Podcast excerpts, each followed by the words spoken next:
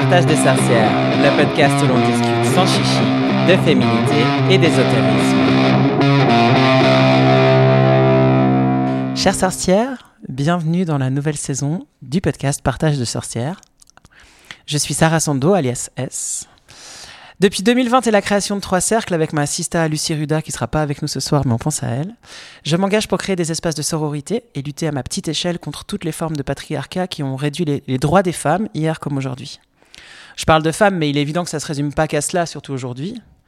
Il est question ici de toutes les personnes qui se retrouvent réduites ou persécutées par le patriarcat qui peuvent se considérer comme sorcières.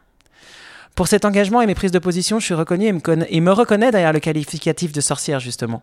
Ce mot qui intrigue, questionne et effraie parfois. Mais qu'est-ce que c'est être sorcière aujourd'hui? On m'a récemment posé la question, c'était une pasteur qui m'a posé la question. et euh, tout habile avec les mots que je suis, je suis restée muette. Parce qu'être sorcière, j'ai envie de dire, c'est juste être moi. Simplement être libre, sans avoir peur de mourir pour ça. Être sorcière, c'est être libre de penser, de posséder, de croire, d'exprimer, de rêver, d'oser, de créer, de rire, de se réunir, de questionner, d'aimer. Alors, pour cette quatrième saison, chère sorcière, j'ai décidé de plonger dans le monde de l'ésotérisme et du paganisme afin d'explorer le passé et le présent des sorcières. Et pour cela, je serai accompagnée d'Anaïs Guiraud, mon acolyte autrice, des premiers temps ou quasi, quasi, saison 2, de Karen de Saba, bienvenue à toi, chère sorcière, mes deux sœurs de Coven, et de Stéphanie Manita, qui a eu la gentillesse d'acheter la contrepartie la plus zinzin du crowdfunding du Festival des sorcières, à savoir nous accueillir dans son salon, et merci pour les popcorns, pour l'enregistrement du premier épisode de la saison 4. Premier épisode qu'on a décidé de dédier à une sorte d'introduction euh, des différents cour- courants ésotériques, parce qu'en fait on parle de sorcières, mais euh, c'est peut-être intéressant au début de la saison 4 de poser les bases et de définir voilà, certains mots comme euh, ésotérisme, comme occultisme, comme Wicca, etc. Donc on va s'atteler à ça. Du coup, on avait décidé qu'on allait partir avec la définition de, de l'ésotérisme, et comme je ne suis pas connecté à Internet, eh bien je ne peux pas le faire tout de suite. Dès lors, je vais meubler pendant un petit moment. Bon, du coup, je sais pas comment je vais repartir, mais chère sorcière, euh, voilà, sache que j'ai eu un problème de Wi-Fi et que du coup, euh, j'ai foiré complètement intégralement mon entrée dans cette saison 4 qui, j'espère, ne donnera pas le ton de cette nouvelle saison. Donc, on va partir avec la définition euh, de l'ésotérisme. Et c'est un grand terme qui, qui regroupe plein de pratiques mystiques, c'est ça Anaïs? Alors effectivement, ésotérisme, pour, pour revenir à la racine des mots, tu sais très bien que moi, ma petite marotte d'autrice, c'est toujours l'étymologie des mots. Donc ésotérisme, ça vient du grec ésotérikos, et ça veut dire ce qui est caché en dedans. Donc c'est un peu l'ensemble de toutes les euh, doctrines, de toutes les spiritualités et de toutes les pratiques. Donc ça peut aussi, bien recouvrir de la philosophie purement spirituelle que euh, de ce qu'on appelle de la magie pratique et un peu bah, vraiment le grand ensemble de toutes les pratiques cachées, réservées aux initiés euh, de, euh, des pratiques euh, occultes. Voilà. Donc l'occultisme, c'est une partie de l'ésotérisme, on en parlera après, mais l'ésotérisme, c'est vraiment le grand ensemble générique de toutes les pratiques cachées, dissimulées, pour lesquelles il faut bah, faire des recherches et s'investir. Moi, j'avais vu par rapport à l'ésotérisme une définition qui me plaisait pas du tout, et du coup, j'avais hésité à utiliser ce mot-là. Parce que c'était la définition euh, d'un aspect euh, réservé uniquement aux initiés. C'est ça, normalement. Ok. Ce qui est caché en dedans, c'est-à-dire réservé aux initiés, mais pas dans le sens où on pourrait dire interdit à un certain groupe de personnes, mais en tout cas réservé à des personnes qui sont initiées, notamment à la symbolique. La symbolique est très très importante en ésotérisme, il y a énormément de symboles, au sens grec, donc toujours pareil, ésotérikos, et on en a déjà beaucoup parlé dans des podcasts précédents sur les sabbats, pour tout ce qui est euh, euh, culte à mystère de l'Antiquité. Parce qu'on va le voir notamment avec l'occultisme, c'est que on prend beaucoup des racines qui sont anciennes, qui sont antiques, de pratiques et de cultes, qui soient soit égyptiens, soit grecs, soit romains, avec un retour de, de ces pratiques euh, antiques. Et euh, c'est euh, ces pratiques qui vont, euh, qui vont donner l'ésotérisme en tant que tel à la racine, c'est-à-dire voilà, quelque chose qui est réservé à des initiés. On a déjà parlé, pour donner un exemple précis, des mystères d'Éleusis, hein, euh, réservés euh, à Déméter, où bah, les gens en fait venaient une première fois, ils étaient initiés une première fois dans le temple et ils attendaient encore une année pour revenir. Donc une première fois c'était au mois de février. Et ensuite, c'était au mois de septembre pour pouvoir finir leur initiation et dire qu'ils étaient voilà entrés dans le culte de Déméter, les cultes à mystère. Donc l'origine de cette définition-là, elle vient de là, mais c'est pas forcément, je pense, aujourd'hui euh, dans notre modernité, comme tu l'as dit, une définition à laquelle on peut euh, strictement s'attacher. Ouais, même si d'un point de vue euh, plutôt symbolique, en fait, l'initiation, on la vit toute parce que on va aller chercher de la matière dans des bouquins qui sont publiés avec certains mots. Euh, on va aller suivre certains comptes Instagram ou certains comptes YouTube. Euh, et du coup, il y a une forme d'initiation, sauf que c'est accessible à, toutes les personnes aujourd'hui, hein, toutes les personnes qui s'intéressent au monde ésotérique. C'est pour ça que moi je préfère vraiment les termes de occultisme et sciences occultes, parce que c'est la science du secret, mais du secret accessible à celui qui cherche.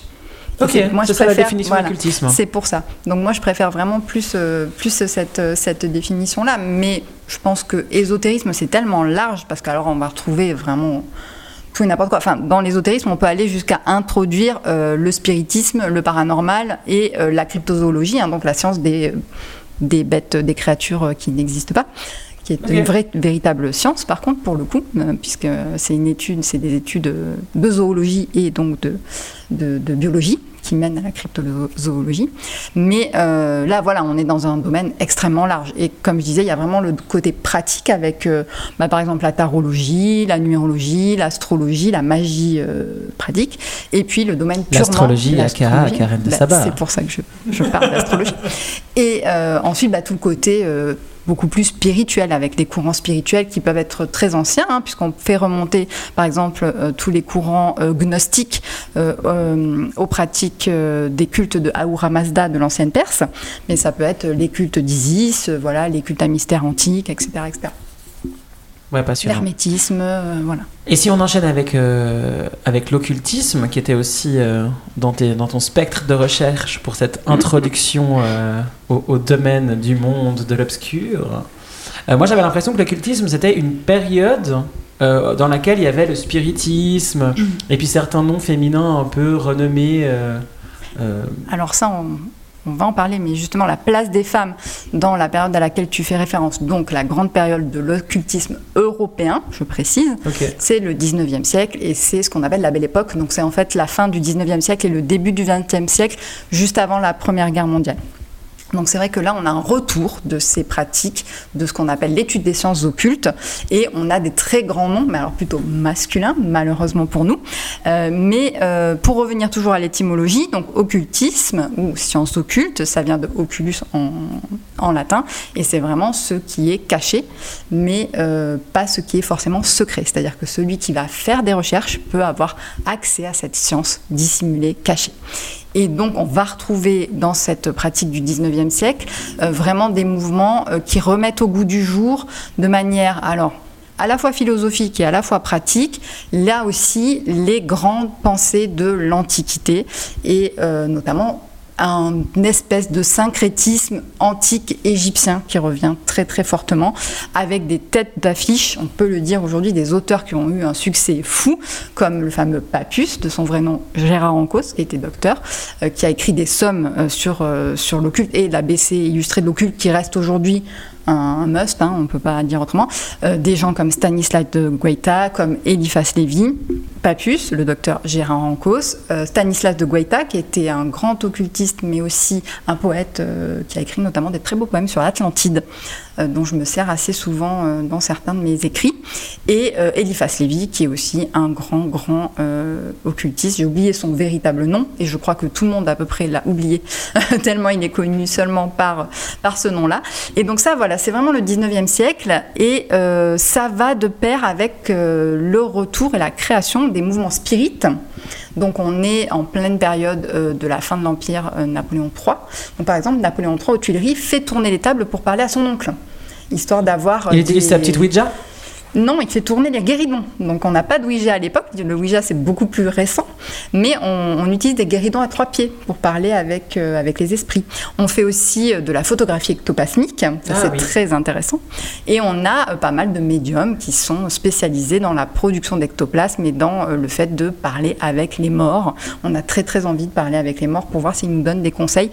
Il y a vraiment ce côté aussi, on va rentrer dans la guerre euh, dans une guerre mondiale qui va être terrible. Et il y a un peu ce côté-là où euh, peut-être que les, anciennes, euh, les anciennes pratiques, les anciennes sagesses, les, anciens, les, les, philosophies antiques pourraient nous donner un peu de, un peu de sagesse. Malheureusement, ça ne va, pas, ça va pas vraiment marcher. Quoi. Et dans cette période-là, Karen de Saba, il y a un intérêt particulier pour, pour l'astrologie?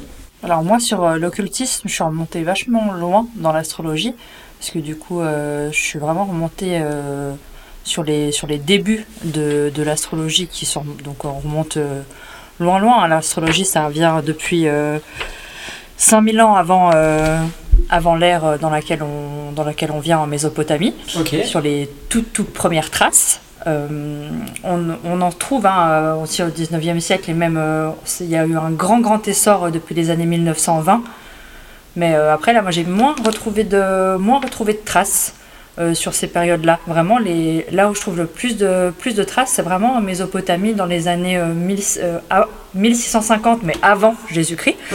Euh, là, vraiment, il y avait vraiment une grosse, grosse passion pour, pour l'astrologie, où il y avait vraiment déjà des premiers horoscopes qui étaient faits. Pas les horoscopes comme on les entend maintenant. Il eux, ils étaient plutôt sur les, les mouvements des nuages, les mouvements des premières étoiles. Euh, je pense qu'ils n'avaient encore pas le matos pour voir les planètes comme on peut les voir maintenant. Mais il y avait déjà sur le, sur vraiment sur les, les nuages, les étoiles, le soleil, euh, pareil sur les, sur les naissances.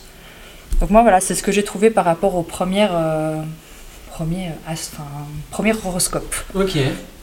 Ah ouais, parce que du coup, effectivement, quand on parle d'astrologie, on imagine le fait de pouvoir voir les astres. Mais enfin, si on est dans une civilisation qui n'a pas d'outils pour, pour les mesurer euh, parce que c'est des mouvements qui sont quand même enfin voilà, particuliers, c'est un peu plus, un peu plus compliqué d'aller créer ton, ton, thème astral. Ah bah tu m'étonnes. Par contre, on sait que par exemple en Égypte antique, ils arrivaient déjà à savoir les crues du Nil grâce aux astres. Ok. Ça, ils avaient déjà leur truc, bah, je pense par rapport à la Lune, j'imagine, si c'est la crue du Nil, mais ça, ils pouvaient déjà le savoir.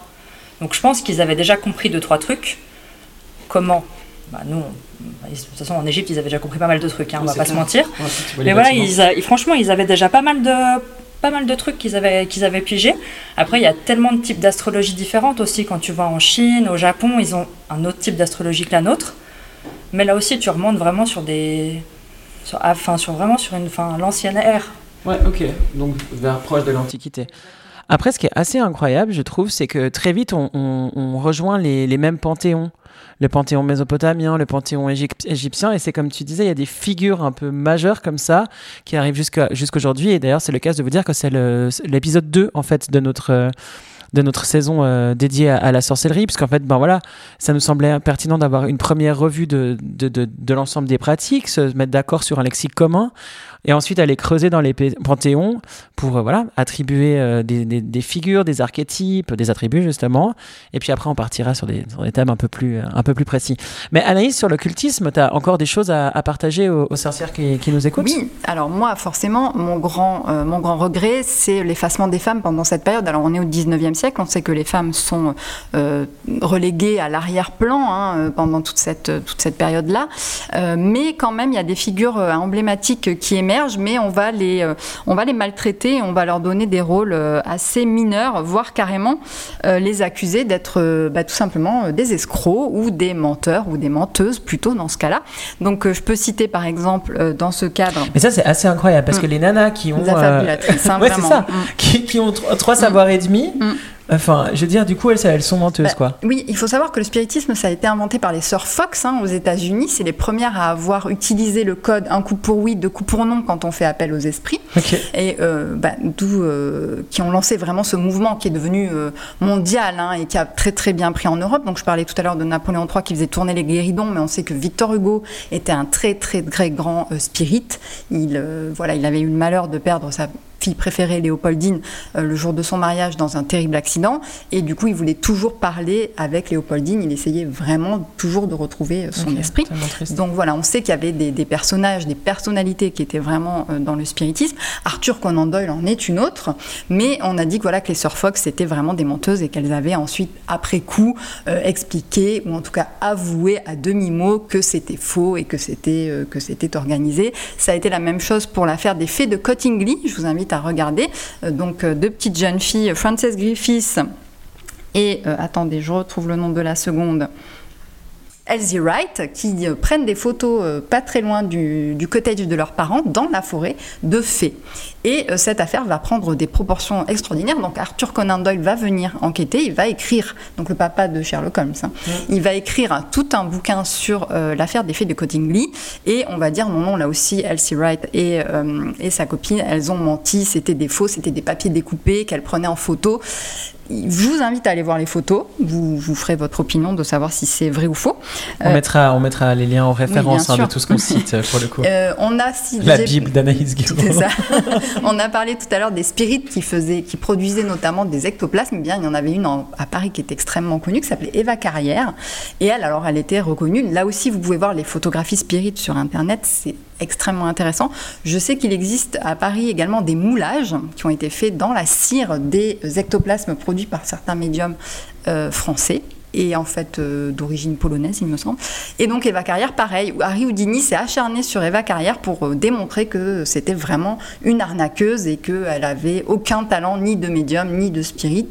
Voilà, donc on est vraiment dans cette ambiance. Et le pompon sur la Garonne, si j'ose utiliser cette expression de Utilise tous les pompons sur la Garonne que tu veux. Mes amis toulousaines qui m'écoutent euh, connaissent très très bien cette petite expression. C'est euh, effectivement euh, le sort qui a été fait à Elena Blavatsky. Alors Elena Blavatsky, c'est la fondatrice d'un grand mouvement et de la société de théosophie. La société théosophie ou société théosophique, c'est un mouvement spirituel et philosophique qui est plutôt sympathique puisque bah, les trois euh, premiers principes, je vais vous les citer, moi je les ai trouvés bien. Euh, le but de cette société, dont le siège actuel est à Genève. Et ce qui est incroyable, on s'est dit offline juste avant l'enregistrement. incroyable, une fois je suis passée devant le centre philosophique me dit Anaïs, et je lui dis mais moi aussi Et on en parle ce soir, synchronicité, quand il nous tient. Donc euh, cette Elena Blavatsky qui a écrit un, d'ailleurs un, livre qui, fait, qui explique voilà, les fondements de, de sa philosophie spirituelle de la théosophie.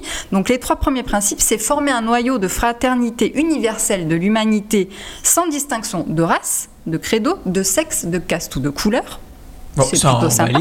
Le deuxième but, c'est encourager euh, l'étude comparée des religions, des philosophies et des sciences. On valide. Et enfin, le troisième, c'est étudier les lois inexpliquées de la nature, ainsi que les pouvoirs latents dans les hommes, dans les humains plutôt, puisque on on fait aucune distinction. Et du coup, il y a où la blague Eh ben, c'est qu'on l'a taxé que c'était une espionne russe et que du coup, en fait, elle avait créé cette société de théosophie pour maquiller en fait ses activités, un peu une matahari du spiritisme, j'ai envie de dire, ou de la de Euh, voilà. Donc, on en est quand même là avec des figures féminines fortes, avec des femmes qui ont un pouvoir, qui ont une influence, qui arrivent à créer les Sœurs Fox. Elles ont créé un mouvement qui aujourd'hui encore existe. Tu parlais de la planche Ouija, c'est totalement inspiré euh, des, des Sœurs Fox. Ah bah hein. bien sûr. Euh, et voilà, soit c'est des menteuses, soit c'est des affabulotrices, soit c'est des espionnes, soit c'est vraiment. On est on n'arrive pas à sortir euh, les, femmes de l'occulte. J'aurais peut-être un petit point tout à l'heure, un peu plus sympa avec l'alchimie, mais ça sera quand même pas énorme. Hein.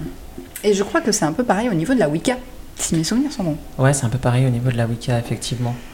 Moi, j'ai été un petit peu, un petit peu creusé. Bah, la Wicca, c'est quand même, c'est assez intéressant parce que j'ai l'impression que pour beaucoup d'entre nous, sorcières, c'est la porte d'entrée quand on commence à se questionner, souvent ado, euh, sur ben, l'autre qui existe, enfin les autres possibles. On va très vite aller dans la Wicca.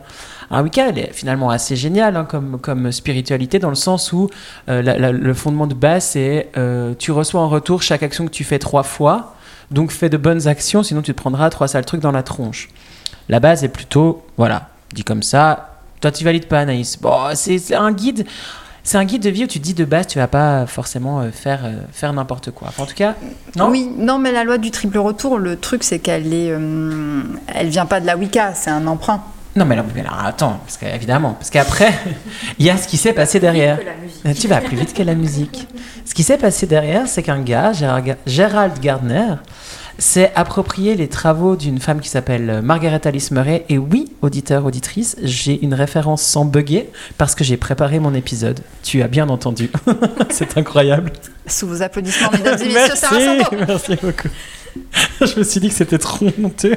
À chaque, à chaque fois, je bug et je remets les trucs en référence. Je ne peux plus faire ça pour cette saison 4. Je suis prête. Non, du coup, Le Dieu des sorcières, c'est euh, un essai de Margaret Alice Murray, qui est anthropologue, qui est. Euh, j'ai pas- envie de dire Historienne hein, de euh, mémoire historienne. Mm. Enfin voilà, elle, a- elle a participé à un nombre de fouilles en sol égyptien. Et elle a écrit euh, un essai qui viserait à démontrer qu'il y a une déesse mère originelle et que euh, il y a en fait une spiritualité autour de cette déesse mère depuis euh, depuis euh, des temps immémoriaux et des- depuis les premières euh, depuis les premières euh, civilisations. Et puis euh, en ça, elle a été rejointe par euh, plus tard par une femme dont j'ai pas le nom, mais je vous le dirai après.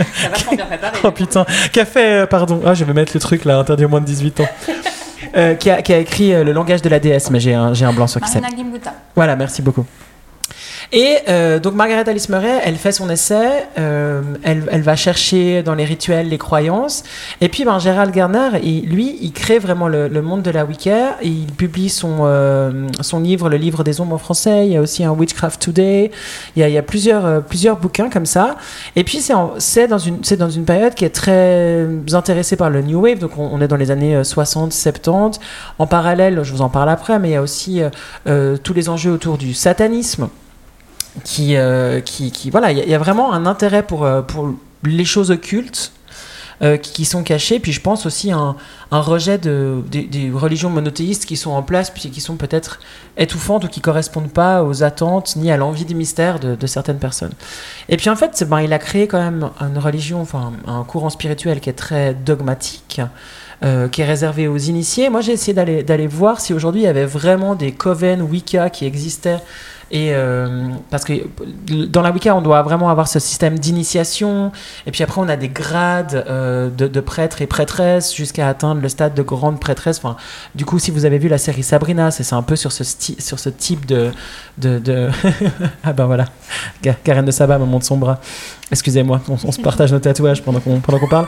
Euh, du coup, voilà, il y a beaucoup de grades comme ça.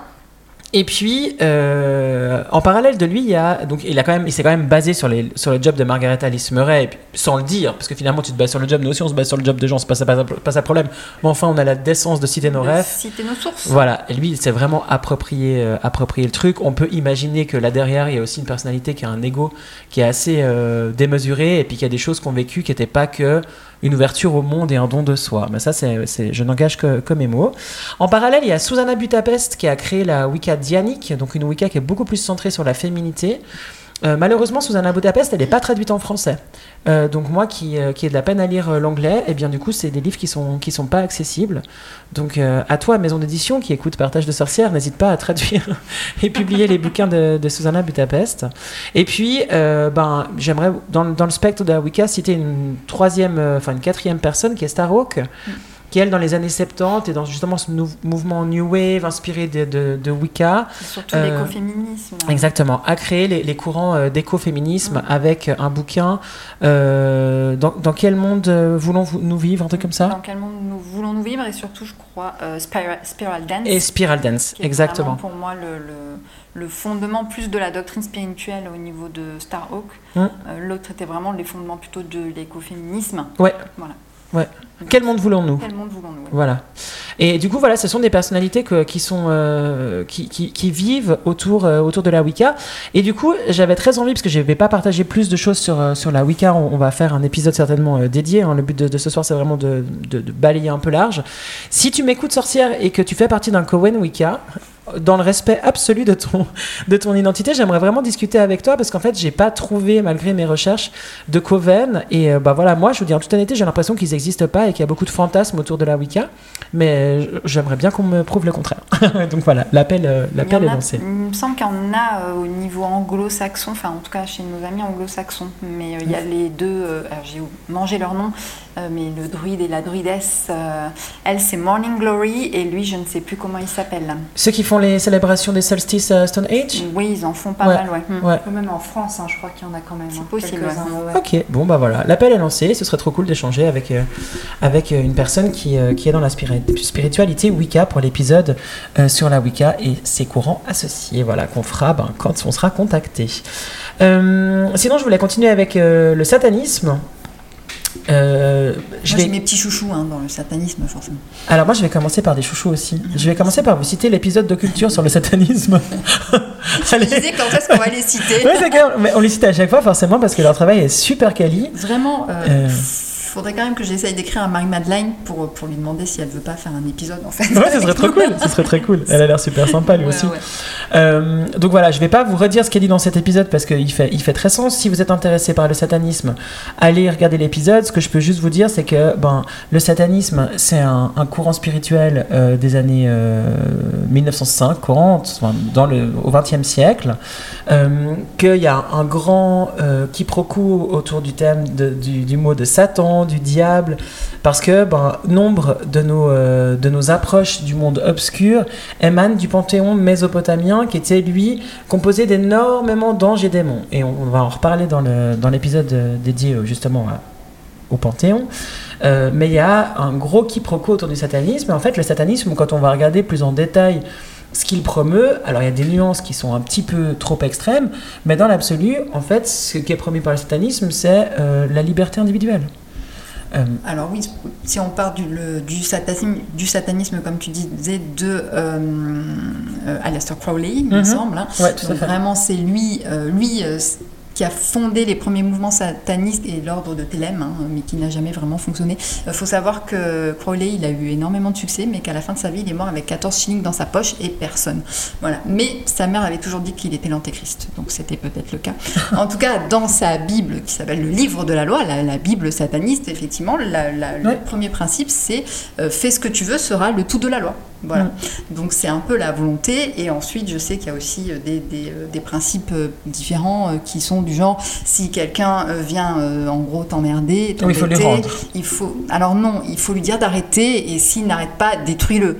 Voilà. Donc bon, c'est peut-être parfois radical, mais vraiment, on a, il y a plusieurs courants. C'est ça le, c'est ça le truc dans le satanisme. Donc moi, j'aime assez. euh, Plusieurs églises assez, après. euh, Crowley, mais il y a aussi effectivement Antoine Sandor la veille, hein, qui, est, Ouais. euh, qui est, aussi le créateur de- d'un mouvement sataniste assez important. Je crois que, comme tu l'as très bien dit, on, on diabolise les Oh satanistes. Que, que c'est drôle. On diabolise des satanistes. Mais On rigole vraiment pas grand chose. C'est jeudi soir, il est 19h, on est contente. Et du 19h, coup, attends, il est au moins 20h30. Il est au moins 20h01. Il est 20h01. 20h01, Ouais, tu vois ça va, Bon. Et du coup, oui, je pense que c'est peut-être quelque chose qui mériterait d'être plus développé euh, dans un épisode à part entière, parce que euh, parce qu'il y a quand même des racines entre sorcellerie et satanisme Mhm. euh, qui nous viennent de cette très chère Inquisition. hein. Bien entendu, on nous a dit que les sorcières et les pratiquantes de la sorcellerie, forcément, elles adoraient le démon, Satan principalement, euh, le diable, etc. On en a déjà parlé sur notre épisode sur la chasse aux sorcières, mais je pense que ces, ces liens euh, un peu historico-mystiques, sorcellerie, satanisme, ils mériteraient peut-être un petit peu de... Il est ajouté à notre petite tableau Trello euh, Yes. sorcellerie et satanisme et on pourrait proposer à Marie-Madeleine. Bon, elle ne connaît pas, mais on peut la contacter. c'est Si toi tu, le- Alors toi, moi, tu je lui parle de temps en temps, je peux Voilà. toujours lui faire une petite Ça pourrait être fun. Trop bien. Parce qu'on va pas redire ce qui est mieux dit par d'autres. Oui, après, je sais qu'ils sont, voilà, ils sont ultra pris et ce sera peut-être difficile pour elle, mais on peut tenter. C'est ça. Ou qu'elle nous fasse un petit truc euh, bidouillé écrit de sa main, si elle peut pas participer. Oui, oui, ben on va voir. Autrement on se débrouille. Euh, Karen de Sabat, Oui, t'as creusé l'hellénisme. j'ai creusé l'hellénisme. Bon, je crois qu'il va y aussi y avoir après euh, un pan- le panthéon grec euh, dans un autre épisode, peut-être. euh, Ouais, évidemment. ouais. Voilà, donc je vais pas non plus euh, trop euh, m'étaler. Mais du coup, euh, religion polythéiste qui a été euh, remis au goût du jour euh, dans les années. Attends, j'ai tellement bien pris mes notes que je sais plus où c'est. Parce que moi, je suis la vieille qui a mes notes sur papier, pour Si vous voyez la tronche de carnet, Si, il est très il beau. est magnifique. Ah, ça, il est peut-être. Bah oui. bien. Il est.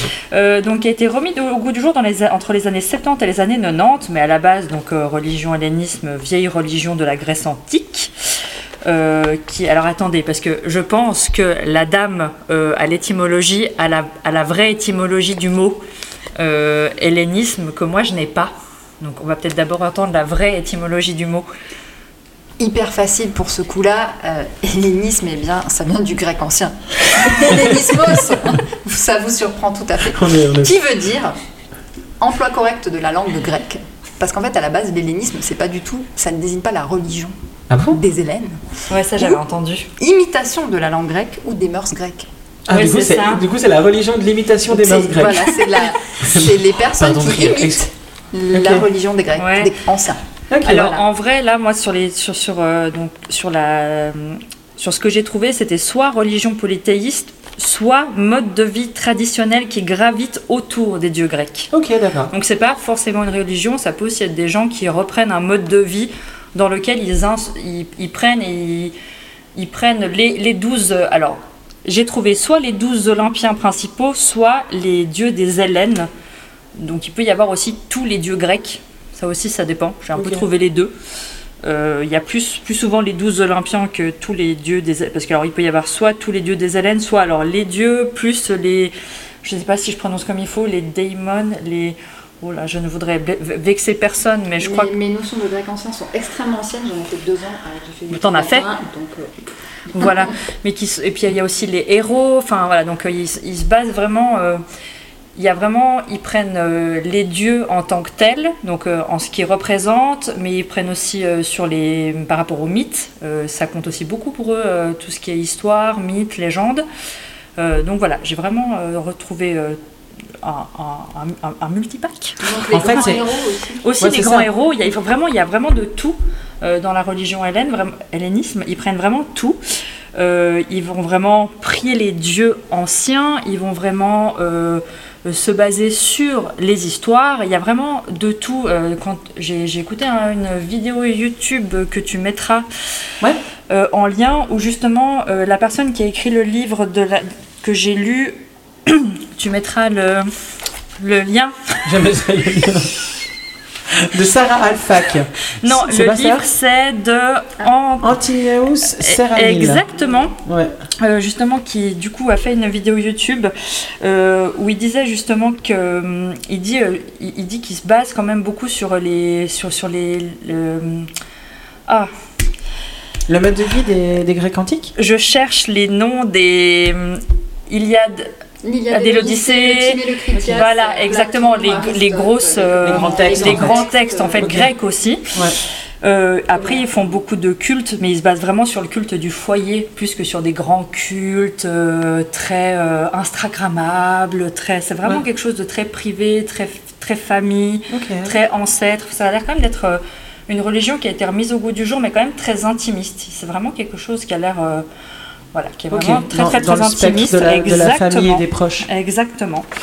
Et euh, il y a quand même l'air d'avoir pas mal d'ast- d'astrologie, mais j'ai trouvé plus d'astrologie dans la, dans la vieille version euh, de l'hellénisme, plutôt dans la. Grèce antique que dans la version, euh, que dans la version nouvelle. On parlait tout à l'heure des, tu parlais tout à l'heure des instruments euh, que les personnes n'avaient pas. Je, mets- je me permets quand même de signaler l'existence de la machine denticitaire qu'on ne comprend aujourd'hui toujours pas. Elle est visible au musée euh, international d'archéologie d'Athènes. Si vous passez par là, allez la voir. Elle est incroyable. C'est un- une machine remplie de rouages euh, qui servait visiblement à prédire autant les mouvements des astres que les éclipses ou les grands événements. euh, Oui, alors j'allais dire, c'est vrai qu'ils savaient prédire du, les du éclipses. ciel. Ouais. Alors elle aurait été euh, certainement euh, euh, créée en, en Grèce antique, alors je n'ai plus la date, euh, par euh, peut-être Apollonius de Diane, peut-être par... euh, on a parlé de Cicéron aussi, mais c'est la Rome antique. Voilà, je n'ai plus exactement le truc, mais je vous encourage à aller voir la machine Ah, hein. C'est juste incroyable, je mettrai les liens. J'en parle parce que tout simplement je m'en sers dans mes romans de fantasy Ah, médiévale. Voilà. ok, trop chouette. Ouais, puis en, bah là justement dans la religion euh, hellénisme de, de justement en Grèce antique, les médecins utilisaient, la, utilisaient les signes astrologiques. Ils avaient divisé le corps en 12 parties et ils soignaient les gens par rapport aux signes du zodiaque. Donc la Ah, tête c'était un signe du zodiaque, etc. Et vraiment Ok, ils- chaque membre, chaque, exactement. euh, ok, chaque partie. Exactement. Ouais. Et ils avaient déjà trouvé, euh, ils avaient déjà trouvé euh, quelle partie était l'air, enfin, par rapport aux éléments euh, air, terre, feu, etc. Et ils avaient déjà compris ça en Grèce antique. Comme Je quoi- pense que ça parlera à nos amis geeks qui aiment Saint Seiya notamment. Alors là, les tu du parlé d'un truc voilà. que, que moi je n'ai pas comme rêve, mais C'est parce que je suis vieille. c'est parce que t'es geek. Bon, après, le panthéon grec, c'est un panthéon qui est quand même très vivant aujourd'hui, Oui. qu'on soit euh, helléniste, euh, pardon si je prononce pas correctement, euh, ou qu'on soit euh, sorcière avec d'autres pratiques. euh, on pense à euh, Oui. euh, voilà Artémis, Artémis aussi. Hein, Oui. voilà, c'est voilà, ce sont des, des figures et, et des, euh, des archétypes qui sont tellement puissants qu'on on a envie en fait de les utiliser dans nos, dans nos pratiques. Donc euh, trop chouette. Ben là encore, hein, si chère sorcière qui nous écoute, euh, c'est la de ta spiritualité dont, on parle, n'hésite pas à nous faire un petit mot euh, sur Insta et on, pourrait complètement euh, imaginer euh, approfondir avec une personne dont c'est la spiritualité le thème de l'hellénisme. Toi, j'ai vu que tu avais fait pas mal de, recherches, que tu avais plutôt trouvé des éléments sur les personnes qui pratiquent et qui partagent leurs pratiques, que ça soit sur Insta ou sur, ou sur YouTube, et que tu avais aussi trouvé un bouquin sur l'hellénisme. Exactement. Euh, ben ouais, j'ai trouvé un manuel qui est euh, justement par le monsieur que tu as dit avant. Serraline. Exactement, qui est vraiment hyper complet. Et euh, justement, au début du bouquin, il dit qu'il y, y avait très très peu d'ouvrages euh, écrits en français. Et en fait, qu'il a fait son propre, euh, son propre ouvrage, en fait, et il est vraiment très complet. Il y a vraiment euh, les dieux qui sont expliqués. Alors, ils n'y sont évidemment pas tous, Mm. mais il est hyper complet. Tu as aussi euh, des, hum, comment, comment prier certains dieux, comment, enfin, tu as certains rituels. Et franchement, le.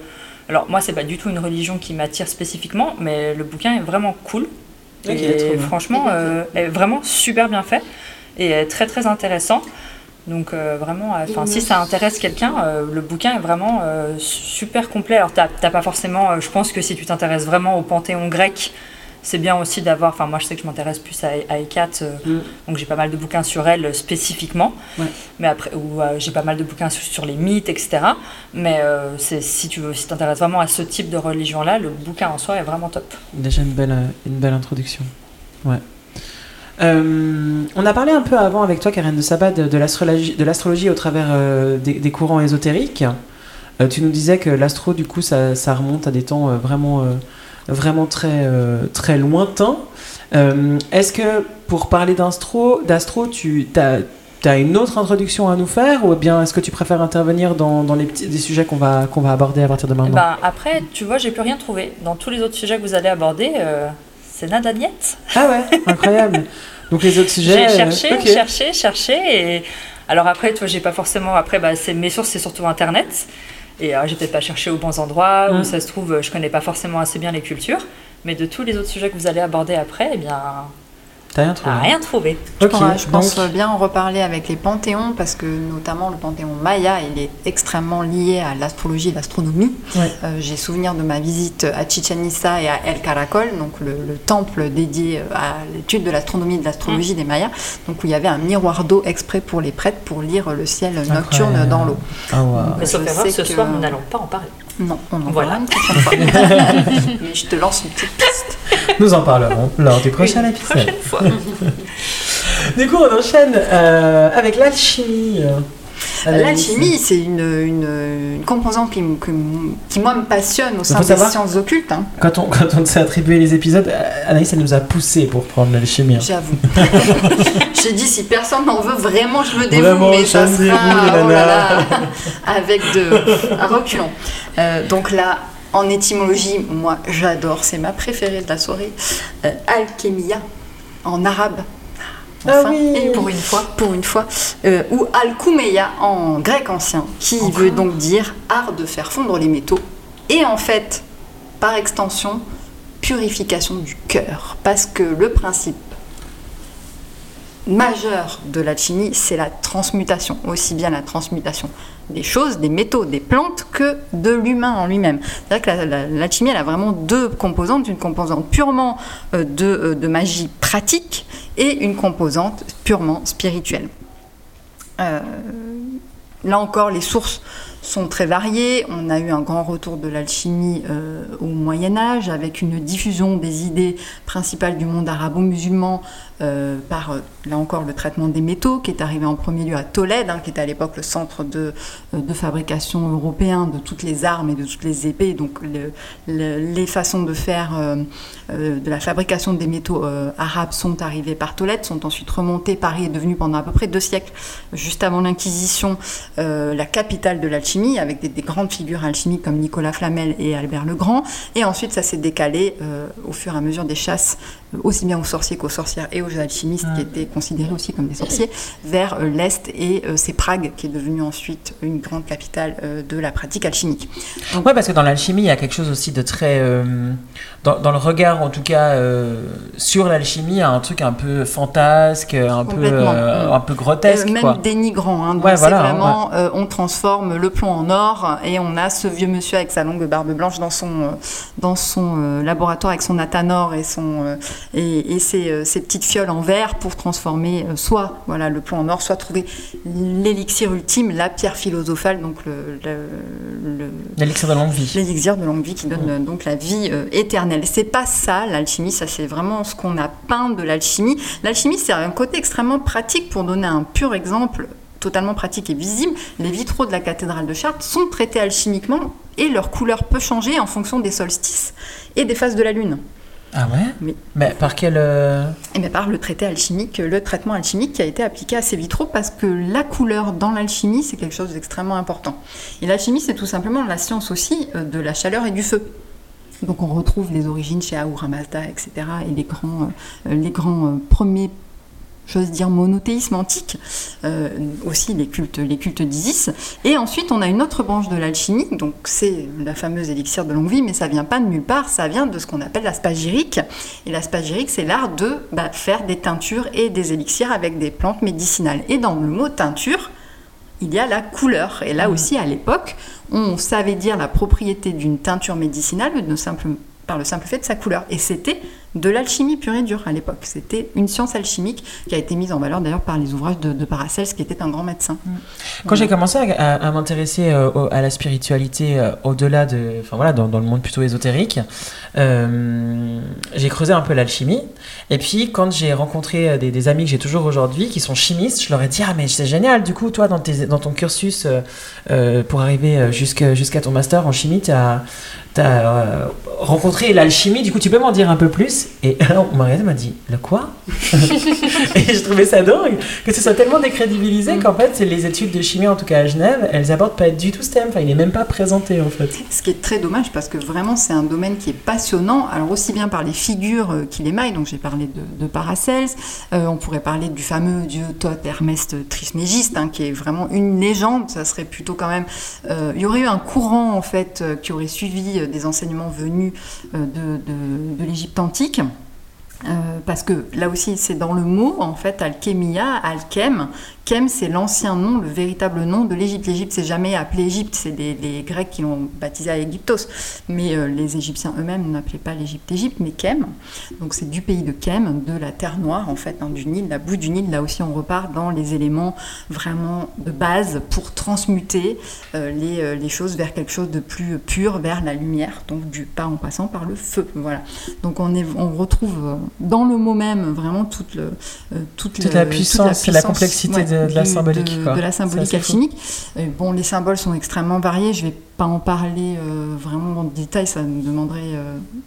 Euh, 4 heures Mais- de conférence, mais par exemple, on a un épisode caducée, euh, ouais. l'alchimie au Mm. féminin. Ah bah voilà. Donc on parlera de Marie l'alchimiste. Oui, on pourra parler de Marie l'alchimiste ou Marie la juive, créatrice de à peu près tous les instruments euh, dont on se sert aujourd'hui en chimie. hein. donc euh, nos amis Ok. chimistes qui renient l'alchimie, en fait, euh, ben, les athanors et tout ce qui est, et notamment quelque chose qu'on utilise encore aujourd'hui, qui s'appelle le bain Marie. Ça a été inventé par Marie la Juive à Alexandrie, voilà, dans l'Antiquité. C'est pour ça que les hommes utilisent le micro-ondes maintenant. Ils veulent plus utiliser le bain-marie. Et non, la transmutation n'est plus euh, faite de la même manière, j'avoue. Je crois qu'avec toi, il faut que j'ai une petite batterie euh, portative pour te faire des. que je fais un musicien avec qui je travaille dans Moustache, mais je pense que je- ce serait bien pour toi aussi. Ah, magique! Ah, merci pour ces éléments sur, euh, sur l'alchimie. Moi, je me réjouis aussi de, de l'alchimie au féminin. Moi, j'ai- été très touché euh, par un alchimiste absolument horrible dans un livre de Mireille Calmel qui s'appelle Le bal des loups. Je le Ah, mets Le des souvent en rêve, ce bouquin. Mm. Mais euh, voilà, une. J'espère te réconcilier avec les alchimistes dans le tome 3 de Thomasin des aventures de Thomasin. J'ai fini mon premier jet hier. Ah, waouh! Bravo. Et d'ailleurs, ça me permet de rebondir sur le fait que toi, t'as as une actu de dingue en ce moment, Anaïs. Ah bon? Qu'est-ce que c'est? C'est quoi ton actu de dingue Tu veux pas partager ton actu de dingue? Ça n'a rien à voir avec le thème de Ça n'a rien à voir, mais en fait j'y pense. Avec un thème futur. Ah oui, mais c'est ça. Je savais que je voulais donner un thème de supplémentaire. Ah, vas-y, vas-y. Euh, donc, euh, effectivement, j'ai sorti euh, il y a lundi, donc il y a quoi il y a 4 jeudi, jours. 4 jours. la déesse brisée, mon dernier, mon dernier roman, qui se passe donc à la charnière entre le mésolithique et le néolithique, et qui est un roman qui parle de chamanisme, de sororité, d'esclavagisme et de violence envers les femmes. Voilà à cette période euh, incroyable qu'est la préhistoire. Donc, euh, on sait euh, là aussi, il y a une, forte relation avec l'astrologie, très certainement, l'astronomie en tout cas. Et, et, voilà, c'est vraiment le contexte historique que j'ai choisi pour placer l'histoire de ces deux femmes qui n'ont vraiment rien à voir et qui sont dans deux mondes différents qui vont se percuter d'une manière très très violente. Ouais, incroyable bouquin. Je me réjouis. Moi, je, je, peux pas tout lire chez toi, Anaïs, parce que je suis trop euh, sensible et fragile.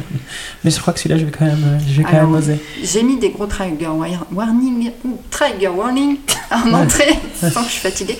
Mais il n'y a rien de. Euh, ce n'est pas décrit de manière trop, trop de détails. Ok. Voilà. À Il y a beaucoup de suggestions. Et tu disais que tu avais. Euh, félicitations pour ta sortie, hein, à part ça, très cher. Et tu disais que tu avais une, nouvelle idée d'épisode. Bah, Du coup, voilà, moi j'aimerais, euh, je sais plus si on l'a mis, mais vraiment euh, les déités des origines, la déesse mère, notre. nos premières. on est d'accord. nos, premières, nos premières figures féminines, mystiques et, et, des, nos premières déités, très certainement. Avec, Cette saison 4 va durer 5 ans. Hein, ah, Moi j'avais dit 2 ans, mais du coup tu as rallongé. Pardon, je t'ai pas entendu, j'étais dans mon monde. Euh, on parlait du culte du foyer, des ancêtres, etc. C'est euh, aussi. On va faire le culte du foyer. Moi aussi, j'ai très envie de le faire. Allez, on parlera des dieux là et des premiers ancêtres et des premiers mythes, des premiers mythes des chiens. Trop bien. Ça, c'est fascinant. Avant ça, moi, je vais vous parler un petit peu de, sorcellerie dans les, les pays d'Afrique du Nord. Euh, j'ai malheureusement pas grand chose à vous dire parce qu'en fait il y a très peu de références sur, euh, sur euh, la magie des djinns, la magie des gris-gris. Je vous en reparle un tout petit peu tout à l'heure quand j'aborde le, le, vaudou. Saïl Artichaut a fait un, un, épisode très intéressant que tu m'avais adressé Anaïs sur le thème de, de la magie dans les pays du, du, Maghreb, on, on dira. Oui. Alors moi c'est assez rigolo parce que j'ai une partie de ma famille qui a priori fait de la sorcellerie euh, au Maroc, mais c'est très très mal vu et c'est souvent avec des mauvaises intentions. Euh, donc c'est pas des personnes que je peux contacter en disant Hey, je m'intéresse au thème des sorcières ici euh, en Suisse et j'ai très envie de parler avec toi parce que vraiment j'y ai pas du tout accès. mais il y a effectivement en marge de, de, de, la spiritualité islamiste autour de l'islam qui est très présente et, euh, et qui, a une, voilà, qui, qui, guide la vie des, des personnes, une vraie sorcellerie, euh, comme toi tu, tu, utilises le terme de sorcellerie des campagnes, j'ai envie de dire une vraie sorcellerie du sable, du désert. J'étais en train de dire c'est euh, exactement la même chose, parce ça, que vraiment. Dans, dans, la sorcellerie de campagne, on retrouve vraiment ce que, exactement ce que tu viens de dire, c'est-à-dire la mauvaise intention. Ouais. C'est le, le, le, sortilège dans le sens vraiment de jeter un sort, faire un sort à quelqu'un, donc avec une intention mauvaise en fait. Et, ce qui est assez fou, c'est qu'en parallèle de ça, au Maroc, il y a une tradition qui s'appelle les Gnawa, qui est une tradition euh, musicale absolument incroyable. Si vous connaissez pas, tapez Gnawa sur YouTube, c'est vraiment magique. Ce sont des, des, personnes qui dansent et qui chantent et qui font des rituels. Et c'est même la culte Gnawa, elle est très intégrée dans le Maroc, euh, c'est très reconnu, enfin, c'est pas du tout stigmatisé. Donc il y a vraiment plusieurs niveaux dans la sorcellerie et une relation assez complexe, en fait, au monde, euh, au monde de l'occulte euh, en Nord-Afrique. Alors moi, je vais. Les djinns sont très, très, très présents dans, le, dans la culture, même. Euh, oui.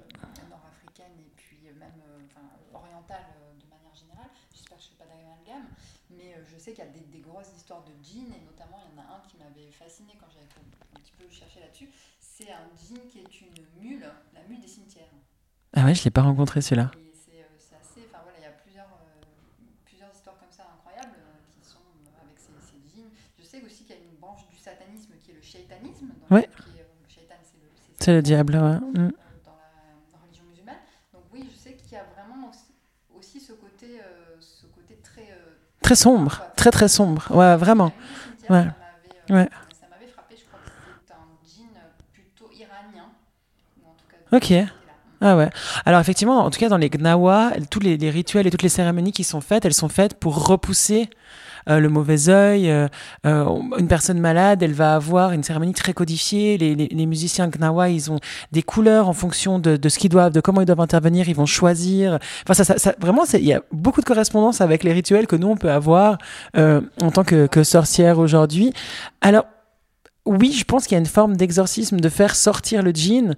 Maintenant, il y a une relation au djinn qui est pas tout à fait la même que celle qu'on peut avoir avec les démons. Ça se matérialise pas tout à fait. La, la, relation est un peu différente. Mais je vais creuser le thème et je vous en, je vous en reparlerai dans, dans un épisode de manière plus approfondie lorsque j'aurai réussi à aller chercher des informations. Et puis en parallèle euh, de, des Gnawa, inspiré par, euh, par le, enfin, le Gnawa, c'est inspiré du vaudou. Et du coup, je vais vous en parler euh, brièvement. Là encore, je pense qu'on ira, on creusera un peu plus profondément. Mais moi, je suis très, euh, je suis très touchée en fait par la spiritualité vaudou parce que c'est c'est ultra intéressant et c'est une spiritualité qui est totalement dénigrée, qui est pas du tout considérée. Récemment, j'étais chez Payot parce que j'avais du temps à perdre. J'aime bien y aller, c'est tellement bien rangé, si beau. Et en fait, dans la partie des religions, dans les sous-sols de Payot, euh, au centre-ville de Genève, eh bien, il n'y a même Là pas. Ils prennent pas les auto-édités. Pardon. Ah, ils prennent pas les auto-édités. Ah ben, c'est. Nous n'irons plus. Nous n'irons plus. Ça marche. Mais On ira juste regarder parce que c'est Mais- vraiment bien Mais rangé. c'est vraiment très bien rangé, j'avoue. C'est très très bien rangé. Parce que moi j'aime bien les lieux. euh, D'accord. bien. Parce qu'en fait, il y a, y a on peut y deux autos. Et puis dire, dire tout le long auto-édition. Ouais. Auto-édition. Dans les comme ça. couloirs. On, on en reparlera avec Stéphanie Manita, mais je te- on en reparle juste après. Mais euh, du coup, il y a, il y a vraiment, il y a même pas un, un espace qui est dédié euh, au vaudou. Il n'y a pas de bouquin. Quand on va faire des recherches sur le vaudou euh, sur les réseaux, on tombe sur une approche très patriarcale, très occi, occidentalo-centrée euh, du vaudou. Ouais, c'est c'est vraiment, euh, c'est vraiment très choquant. Et mon explication, euh, enfin, ce que moi je vois là-dedans, c'est qu'en fait cette religion, elle est donc, c'est une religion qui, qui, est, qui est née d'un, d'un, de la réunion de plusieurs croyances, de tribus, de, de castes. C'est une religion qui est assez récente par rapport à, à l'occidental ou au panthéon dont on pouvait nommer avant, grec ou mésopotamien. C'est une religion qui a, qui a, qui a été constituée aux environs du XVIIe siècle qu'on va retrouver dans le- les pays du Bénin et Togo, donc qui sont des pays d'Afrique de l'Ouest. Donc si vous visualisez l'Afrique, il y a cette première petite boule. En fait, c'est le bas de la petite boule qui mène jusqu'à la pointe. Donc c'est cette partie-là, il y a le golfe de Guinée. Et en fait, dans cette partie du monde, enfin cette partie du monde était le, berceau euh, des, esclaves qui ont été ensuite euh, ramenés euh, aux États-Unis, au Canada. Euh, exactement. Et euh, dans, le, dans les îles des Caraïbes. Donc la spiritualité vaudou, elle a été ramenée dans, plusieurs pays en- occidentaux avec le regard du, colo- du colonialisme. Et en fait, ça existe toujours aujourd'hui. Et euh, moi, je me réjouis d'approfondir mes recherches avec des personnes qui sont pratiquantes du vaudou, vaudouisme aujourd'hui, parce que c'est une religion qui est extrêmement riche. Donc il y a des, attendez, je vais juste pas dire de, bêtises. Il y a des louas, donc des entités qui se retrouvent dans des fétiches. Euh, ces, ces ils sont célébrés lors de rites, sur des autels. C'est d'une complexité incroyable. Les personnes qui sont euh, prêtres vaudous, je pense que c'est pas la bonne terminologie, mais qui sont sorciers vaudous, ont une connaissance de leurs rites totalement incroyable, parce que vraiment chaque objet est un symbole. Donc il y a une, une, complexité intellectuellement parlant. Je trouve ça d'un stimulant.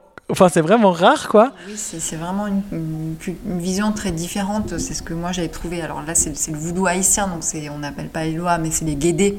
Mais c'est les mêmes, hein, euh, quasiment. euh, On retrouve les mêmes figures. Et je trouve que ces figures, elles sont hyper fortes. Voilà, on a Mm. Maman Brigitte, on Mm. a euh, Le baron, euh, samedi. euh, Papa Ouais. Legba. Ouais. On a aussi Baron criminel. Moi, je l'adore, ce Baron criminel. J'ai trop envie. Enfin, ces hôtels, c'est du sang, des sacrifices et des clopes et du rhum. Moi, je- ça me donne trop envie. Ben voilà. Au moment, faut faire un petit voyage. Ça, c'est- franchement, c'est une spiri- spiritualité qui est vraiment, euh, qui est vraiment intéressante et je pense qu'elle fait très peur parce qu'il y a euh, des aspects, voilà, des symboles et des aspects qui Il y a sont des euh, parties très noires en qui fait, sont euh, sombres, ouais, exactement. Et puis là, on voit ce qu'on a fait de la figure de Marie Laveau, euh, qui est dans à peu près toutes les séries, Oui. tous les livres et tous les films où il y a trace minime d'un vampire ou d'un loup-garou. Hop, tu places Marie Laveau et c'est une figure horrible en règle générale. Sauf dans Sabrina, du coup, où elle est vraiment trop stylée. C'est vrai, ouais, c'est vrai. Pour le coup. Pour le coup. Sabrina, Sabrina est plutôt moi, bien. ce que je trouvais, du coup, moi j'ai fait ma recherche sur l'astrologie, parce que j'ai, t- enfin, j'ai trouvé pas mal de trucs sur le vaudou où du coup il parlait vraiment de, j'ai trouvé pas mal de trucs justement où il parlait de, de toutes les déportations euh, du, du vaudou. Mm. Mais ce que j'ai trouvé dommage, c'est que du coup sur les réseaux, le seul truc que tu, que tu trouves, c'est le houdou qui est pour moi la, la version, comme tu dis, occidentalisée Commercial. et commerciale et instagrammable, encore une fois, du vaudou et qui pour moi n'a rien à voir avec ce qu'on a envie de faire comme recherche. Et c'est dommage parce que du coup, ça, ça invisi... J'arrive jamais à dire ce mot. Invisibilise. Exactement. Le, la vraie religion et les personnes qui font ça dans leur. euh, bah, en vrai, quoi. Enfin, leur, leur vraie religion, leur vraie patrie et la, et la version noire, mais qui est, bah, qui est cette religion-là, en fait. Mhm. Euh, et puis, il faut leur laisser parce qu'au final, ben, je, je pense qu'il y a de la beauté aussi dans la noirceur. hein. Il n'y a pas que du. Ah, mais complètement. Il y a Non, puis il y a pas que vraiment du la vie hein, dans leur spiritualité. C'est pas du tout. une- Exactement. Ouais, Bah, quand tu vois justement, c'est les, les- euh, il y il y, a- il y a pas mal de danse aussi, il me semble, Ouais. dans les trucs, euh, voilà, où Ouais. ils, ils sont quand même vachement colorés, euh, ces danseurs. Il y a quand même l'air d'avoir beaucoup de vie. Donc, euh, je trouve dommage que ce soit invisibilisé. J'ai vraiment de la peine avec ce Yeah. mot. Par, par un truc hyper Instagrammable, par des nanas. euh. Oui, je suis entièrement d'accord et je crois que ça c'est quelque chose qu'on dit aussi assez souvent dans ce podcast, c'est que euh, la spiritualité en général, l'occulte, euh, l'ésotérisme, tout ce que vous voulez, via les réseaux sociaux, c'est il y a un prisme de par-dessus, un filtre qui fait que ça doit être voilà joli, coloré, éventuellement on peut mettre du dark mais il faut pas quand même pas que ça soit trop trop et il faut que ça soit vendeur en fait. Et je trouve qu'on trouve pas mal ça via le vaudou. Et euh, je sais que voilà, la, la Nouvelle-Orléans, bon, j'y ai pas mis les pieds, mais j'aimerais bien. Euh, c'est euh, c'est quand même la mecque, entre guillemets, du vaudou. Et oui, quand on voit les boutiques, etc., on comprend bien que c'est quand même un business d'abord. quoi. Ah, bah ça, c'est clair. Et donc Mais- une appropriation culturelle de ces gens qui, effectivement, c'est une religion de personne, en fait. Mais c'est ça, Mm. c'est une, vraie spiritualité. Mm.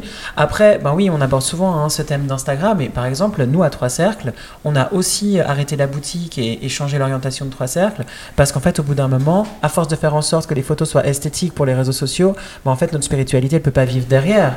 Et moi, j'ai été asséché au sens, littéral, mais vraiment. Euh, pendant les, les- les deux ans où en fait l'entièreté de ma spiritualité était prise en photo pour être exposée sur les réseaux. En fait, c'est- pas ok. Maintenant, chaque- chacune de nous est libre de le faire et les filles qui nous écoutez, si vous le faites euh, et que vous êtes dans la joie là-dedans, euh, moi je vous juge pas du tout. Mais par contre, si vous le faites et que ça vous coûte, euh, bah, cassez-vous quoi. Enfin, finalement. Oh Ça faisait longtemps qu'on l'avait pas dit. Cassez-vous Cassez-vous. ne le faites pas. Faites enfin, ce que vraiment. vous voulez quoi. Ouais, c'est clair. Comme on a dit, euh, euh, notre ami Aleister Crowley, euh, fais ce que tu veux sera le tout de la loi. Et voilà. Fais ce que- oh mon Dieu, nous sommes satanistes. On peut pas trop le citer, on va être blacklisté. Votre flux RSS sur Spotify Non, merci, c'était sympa. Merci d'avoir participé, les meufs. Euh, non, mais on s'en fout, si on fait bien un, podcast, c'est bien pour pouvoir dire ce qu'on veut. Euh, on va terminer cet épisode de 58 minutes là. Genre, je suis désolé, auditrice, j'essaie de les retenir, elles sont terribles. C'est pas dit, c'est exactement moi en plus.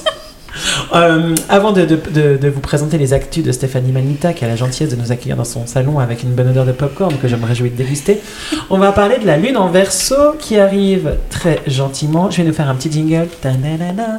Il est l'heure du point astro. Alors, la nouvelle lune en verso du 9 février à 23h59 À Genève. à Genève, enfin heure de Paris précisément. Donc, euh, va, va vous amener des réactions impulsives et excentriques. Ah putain, me concernant, ça va être hardcore. Oui, mais pour une fois, tu auras une bonne une explication. bonne.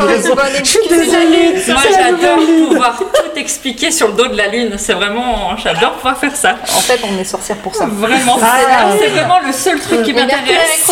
est rétrograde, c'est pas de ma faute. Euh, besoin de sécurité que l'on sent possible dans la liberté de penser et l'expression de soi avec un besoin de créativité. Ah, ça c'est chouette. Besoin d'interaction sociale pour se sentir émotionnellement centré. Et c'est en nourrissant les... ne- Ça, ça fait longtemps qu'on parle. hein. C'est en nourrissant les autres qu'on va se sentir nourri de nous-mêmes. Et donc il est temps de s'effacer un tout petit peu au profit d'autrui. Ce que je ne compte pas faire parce que je ne sais pas le faire. non, c'est vrai. Être- tu peux les nourrir au sens littéral avec des Superman Oui, vais leur jeter de la bouffe. Ça va, nickel. Ça fait le job. Alors, ensuite, donc la, la lune, elle sera en sextile avec le nœud lunaire nord. Oui, là, je vous parle chinois, mais moi, je me comprends. Donc, il y aura une opportunité de croissance émotionnelle et spirituelle. Ce sera le temps de vous connecter à votre intuition. Euh, il y aura potentiellement une nouvelle personne positive dans votre vie. Donc, si vous croisez des, des gens qui ont l'air sympas, accueillez-les. Et il y aura, la Lune sera en carré avec Uranus, peut-être un contrôle difficile de nos émotions, peut-être une petite anxiété, une petite rébellion. Ça sera aussi la Lune. Ok, alors moi je vous invite, si vous habitez à Genève, rentrez chez vous et fermez la porte à clé. Ça va être la merde. C'est quoi va encore, moi, je quoi trouve. Ça va, je trouve. Ah ouais C'est la première de l'année ou pas? Non, c'est pas la première Non, c'est la. Ah, deuxième. T'as les émotions à pic, tu vas être excentrique, en même temps tu vas avoir besoin des autres et tu vas les faire ça, chier pour, fait, pour coup, te sentir en Moi, ça m'a l'air sécurité. normal. Bon, c'est un peu ce que je fais tout le temps. C'est vrai. Karen de ça, bah, chère sorcière. cool, merci beaucoup pour ça. Non, mais je vais, je vais lui faire un truc. Je vais vraiment te faire une, une transition. Ça va Trop être bien. tellement bien. Magnifique. Et on va terminer par, en remerciant infiniment Stéphanie Melita merci. qui nous accueille. Merci dans son beau salon. Et du coup, toi, tu as pas mal d'actu aussi euh, en ce moment. Alors, profite donc pour les partager avec. euh, avec nos sorcières, tu as, lancé ton, ton projet. tu as eu l'audace de créer le monde dans lequel tu veux vivre. Je peux te dire ça, non oui. Ouais. Vas-y, fais-nous rêver. Euh, oui, ben, j'ai créé, euh, euh, j'ai créé mon entreprise à l'aide de Sarah, justement, Oh, qui m'a aidé à accoucher du projet. Et donc, mon entreprise s'appelle Littéralouve. Et avec Littéralouve, je vais proposer des espaces qui vont permettre de consacrer ensemble. Et donc concrètement, ce sont des ateliers d'écriture donc en groupe, à distance ou en présence, qui vont permettre euh, que vous choisissiez un projet d'écriture et qui pourra euh, grandir au fil des saisons en groupe et en meute et euh, avec mon aide qui, qui pourra vous guider vers la réalisation de votre projet. C'est tellement cool, c'est tellement dans la lignée des- voilà, du coven, de la sororité et de ce qu'on essaie de, de créer à Trois Cercles. Depuis que vous nous écoutez, si c'est depuis le début, vous vous rendez compte que le, le coven s'élargit au fur et à mesure des rencontres. Et ben, typiquement, typiquement, Stéphanie, que je remercie encore pour son accueil, elle a permis la réalisation de cet épisode euh, chez elle. euh, parce que quand euh, moi je suis responsable du, du financement participatif euh, avec Lucie et Karine au Festival des Sorcières, et j'ai eu l'idée un peu con de, de- de mettre partage de sorcières en me disant ça va pas, à défaut d'être acheté, ça va faire marrer les gens. Et en fait, ben, du coup, Bah, moi tu- j'ai plongé dedans, c'est bon. Une idée con, youhou Je me rappelle encore du, du message WhatsApp de Sarah. Hello, est-ce que ça te va si je nous vends? Ok. Moi, je me suis dit fait vendre. Moi, je dis me suis fait vendre sans le savoir. Et toi, tu t'es fait vendre sans C'est savoir. vrai. C'est C'était vrai. pas dans le contrat. Non, tu nous avais rejoint après, non, j'avoue, j'avoue. Sans coup, ton consentement. non, ça quand même pas, abuse pas. et- Dans la sororité, on dit. Dans Dans la- la Merci sororité. dans la sororité, enfin. Bon. Les filles, merci pour votre préparation euh, d'épisode. On dirait pas comme ça, mais euh, c'est c'est plusieurs heures de travail. euh, Ouais. Alors, pas, pas pour moi nécessairement, si, si aussi, mais pour, Pour euh, une fois, si. pour une fois, si. Pour chacune, euh, pour chacune d'entre nous. Je suis vraiment très très fier d'oser euh, faire cette saison 4 sur le thème de la sorcellerie parce que pour moi se joue vraiment la réunification de moi. C'est assez compliqué quand même d'être sorcière, de l'assumer, euh, d'utiliser ces mots-là et à côté d'être manager et à côté d'être maman. Enfin. Il y a, même si on est euh, en 2023 en Suisse et qu'on a peu de risques euh, de mourir 2024 même. pour 2024, merci, ouais, de mourir pour, euh, pour, pour qui on est, on, on peut quand même se faire stigmatiser. Et, ben voilà, moi c'est un petit peu la saison de l'audace. Comme je vous le disais, pour le second épisode, on va partir sur les panthéons. On a identifié le grec, l'égyptien, le nordique, le celtique, le maya, le mésopotamien, l'aztèque, le slave, le shantoïste et celui euh, relatif à la mythologie chinoise antique. Il y en aura peut-être d'autres, mais ce sera déjà une bonne Pour un introduction épisode de 3h30. pour un épisode de ouais. 3h30. J'avoue. Non, l'idée est, est vraiment de faire des petites introductions et puis ensuite, pourquoi pas, de faire les liens entre euh, les certaines figures, mais peut-être dans un épisode suivant.